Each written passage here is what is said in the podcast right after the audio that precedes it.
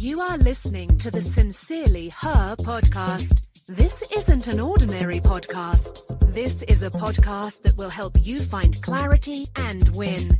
Are you willing to take more risks? Hi, I am Tam.